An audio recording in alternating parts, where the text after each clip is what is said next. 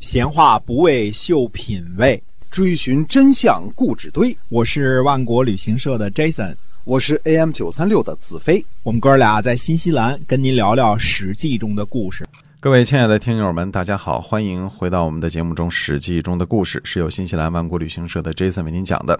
新西兰的万国旅行社，我们来请 Jason 给我们简单介绍一下，呃，咱们万国旅行社有哪些产品和服务，好不好？哎，对的，我们主要是做这个呃目的地成团啊，都是在新西兰本地成团的。嗯那么南岛、北岛呢，都每天都可以出团，但是呢，现在做的更多的是自驾游啊啊，自由行。嗯大家呢自个儿想租个车，啊，对吧？这种新新型的旅游方式啊，对大伙儿都挺喜欢的。订个机票，订个酒店，对吧？嗯租个车，还有呢，就是，嗯、半自助游。半自助游呢，就是说我不是给你全包了早餐、午餐、晚餐啊，嗯到时候你自己喜欢吃什么去吃什么。我们只是最基础的，呃，酒店和车，嗯、帮您就是指的这个不需要您自己开车的这种车啊。这就是既保证了大家方便，又给了大家最大的这个自由度哈。对的，嗯嗯。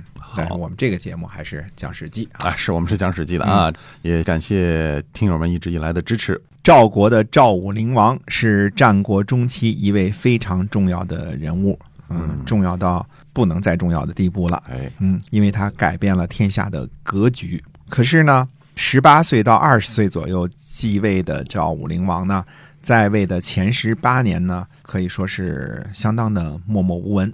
嗯以至于历史上呢就没有什么太多关于赵国的记载。嗯或者可以说呢，那个时候赵国呢是既不像魏惠王那样啊，前期强雄霸道，四处征战，也不是后来的魏惠王那样到处挨打，各地赔款。纷纷扰扰的天下呢，似乎已经忘记了有赵国的存在了，嗯忘记了他赵武灵王的存在一样。说句难听点的话呢，这段期间呢，这个赵国呢都不如中山国风光。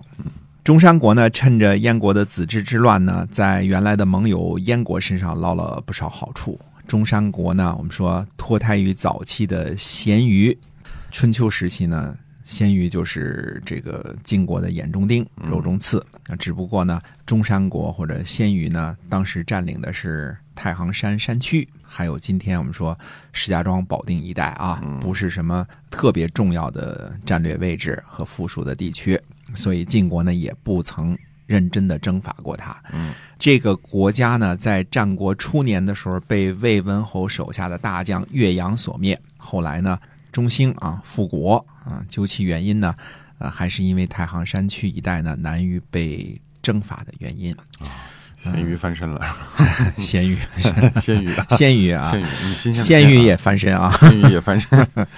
在中山国呢复国不久，大约是公元前三百七十八年和公元前呢三百七十七年，赵国呢就发动了两次呃针对中山国的大型的战役，一个战役呢叫中人战役，一个战役叫房子战役。中人呢位于今天的河北唐县，房子位于今天河北高邑县西南。不过呢，赵国的攻击呢没有奏效，呃，无功而返，打败了。因为那个时候呢，中山国呢有谁呢？有燕国和齐国的支持。燕国和齐国呢，他们不想看着赵国呢把中山国给吞了。公元前三百二十三年，公孙衍呢倡导五国相望的时候呢，除了韩国、魏国和燕国之外呢，另外两个参加者就是赵国和中山国了。嗯，后来呢，嗯，赵武灵王不愿意顶着一个王的封号，就仍然让臣子呢称呼他为君啊。之后呢，赵武灵王和韩国结亲，这可以算作一次外交活动，姻亲嘛，对吧？再就是呢，公元前三百一十八年的时候呢，赵武灵王参与了楚、韩、赵、魏与燕国的联军啊，进攻秦国，打到函谷关。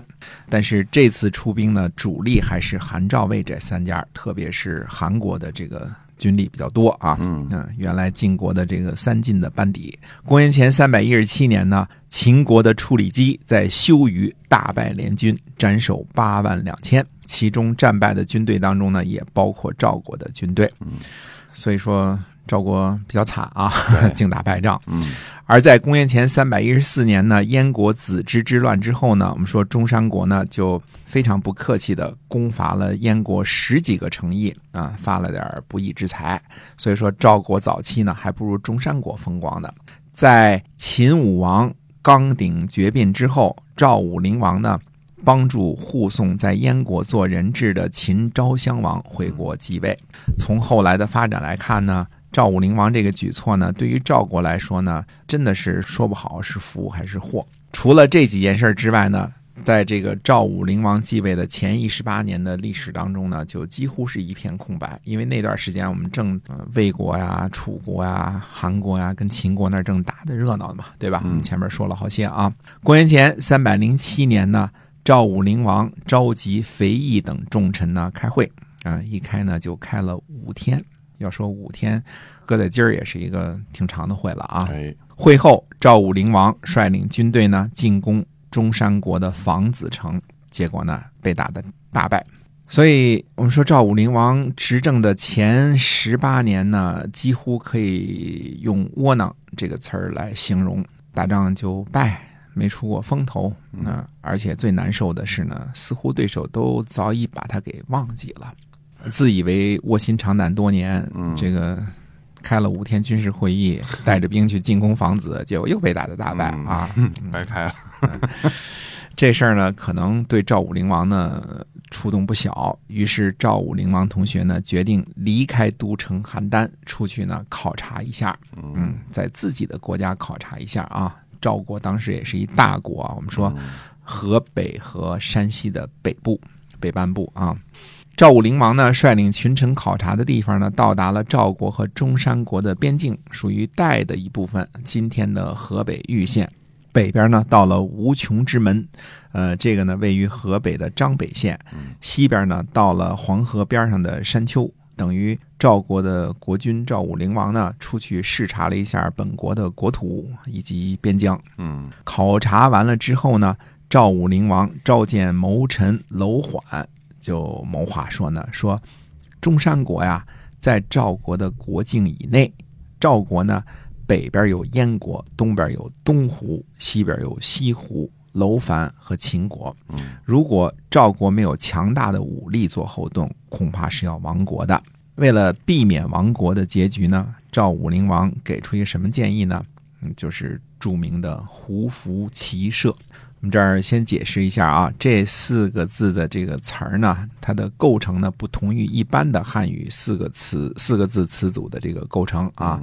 胡服和后边的骑射呢，既不是主谓关系，也没有卫兵关系，也不对称，所以呢，胡服骑射，我认为它的解释应该是胡服、胡骑、胡射，它是三个意思组起来的一个词组。也就是说，从穿衣服。到骑马到射箭都学习胡人啊，这个意思啊。如果把胡服和骑射当做两码事来解释，那这就显得不通顺了。这么这么放在一起是不合适的，对吧？无论古汉语还是现代汉语都不能这么放啊。这个四个字的词儿啊，因为赵武灵王在视察的过程当中呢，发现了胡人的很多的优点，所以他要改变这个赵国的习俗，学习胡人的这些个优点。胡服就是换胡人的衣服啊！原来赵武灵王首先想到的就是改动赵国的衣冠。嗯，考察了国家和边疆之后呢，得出的结论是要换衣服这么个细节。那为什么是换衣服呢？嗯，哎，我们前面说了，赵国呢是赵氏家族从这个晋国当中分裂出来的，而晋国呢是春秋时期国家的典范和样板，作为晋国最主要的臣子。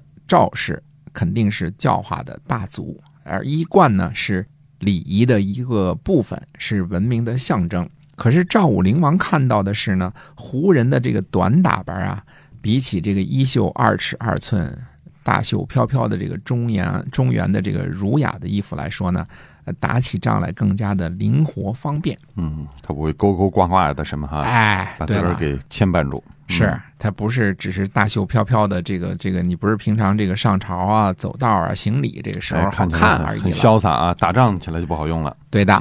另外呢，战国以来呢，主要的战争机器呢就是兵车啊，嗯这个战争武器就是兵车。古时候的坦克是吧？哎，古时候的坦克，而胡人呢，这些北方游牧民族呢，还有中山国居住的这些地方呢，它未必适合兵车作战啊嗯。可以想象一下啊，这个刚才我们说的，像唐县呐、高邑啊这些地方，呃，你开着这个兵车过去了，嗯那路都没法走，对对吧？呃上次开玩笑说，这个为什么晋察冀边区这个在这个地方，我们要在那儿建立抗日根据地呢？嗯，呃，小日本的这个这个卡车它开不过来嘛，哎，就要挨打啊！哎，我们钻山里都是这些个山路啊什么的。对的，可以打游击啊，对嗯不适合山高林密，我们打游击啊。那么所有的这个骑马射箭的这些个技艺呢，也要学习胡人。所以为什么说赵武灵王是一代英主呢？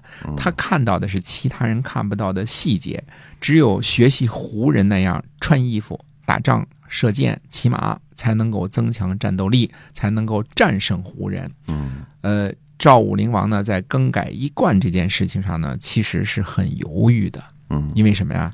他害怕众议，那也就是说，害怕当时的舆论。嗯，但是他还是把这事做了啊。嗯，那么后续会怎么发展呢？希望您继续关注我们的节目。我们今天啊，史记中的故事呢就讲到这儿了，是由新西兰万国旅行社的 Jason 为您讲的。我们下期节目再会。再会。